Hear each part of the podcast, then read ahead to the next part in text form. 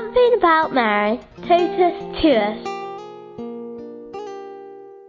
Hi, my name's Mark. I'm 24 and I'm from Scotland.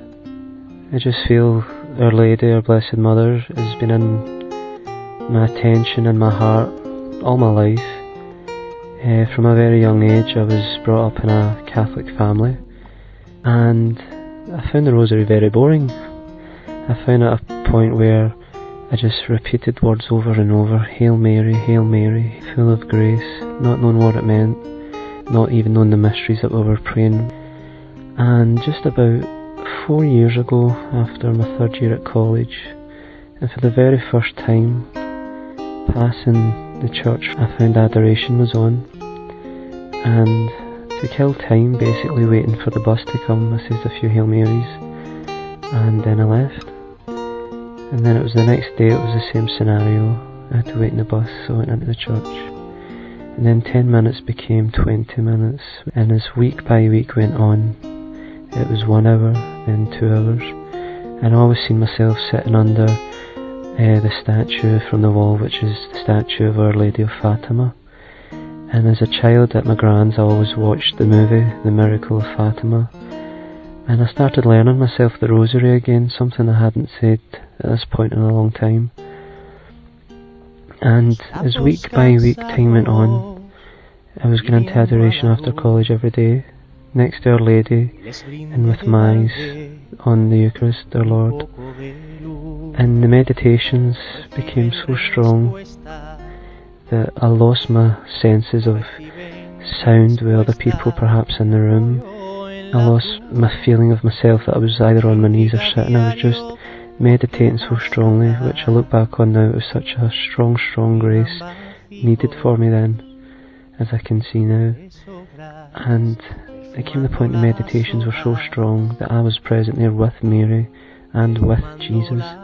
And then I started expressing my feelings through the words, Hail Mary, full of grace, and saying those prayers over and over, and looking at that statue, and then thinking of the face of Our Lady in my own way, with my eyes closed, and having a lot of help by the saints, especially St. Pio and his relationship with Our Lady, as well as with Jesus. And this all fed my heart as well, and I found myself really seeking to be so close to God, but yeah, I couldn't help but be be seen as being a mummy's boy, and I really loved Our Lady as well. And it came a point where I wasn't practicing faith by saying repetitive prayers or going to Mass for the sake of it. Things became alive, it became living in my heart. It became a point where I desired to be close to Mary and be close to Jesus. And for a long time I found myself praying to Our Blessed Mother. And eventually, after time as it went on, through the adoration as well, and through prayer wherever I was, I just prayed and prayed and prayed. Something really profound was changing in me, but I didn't really realise it then, as I do now. And it was always, Mary help me, Mother help me. And it came from Our Lady to Blessed Mother help me to Mum. And where I am now, I, I firstly found myself having a, a more personal relationship with Mary before Jesus. But when it became more fruitful with Jesus, where I am now, where I completely love the Lord, I felt as if Mary took a step back and I was completely with Jesus. But I always felt as if her arm was round me and the other arm was round Jesus. But at the same time, I, I think I, a feeling that I whispered to the Lord, I miss my mum. and I felt kind of bad for ignoring her, but I knew she was just smiling to see me with her son. I really felt it.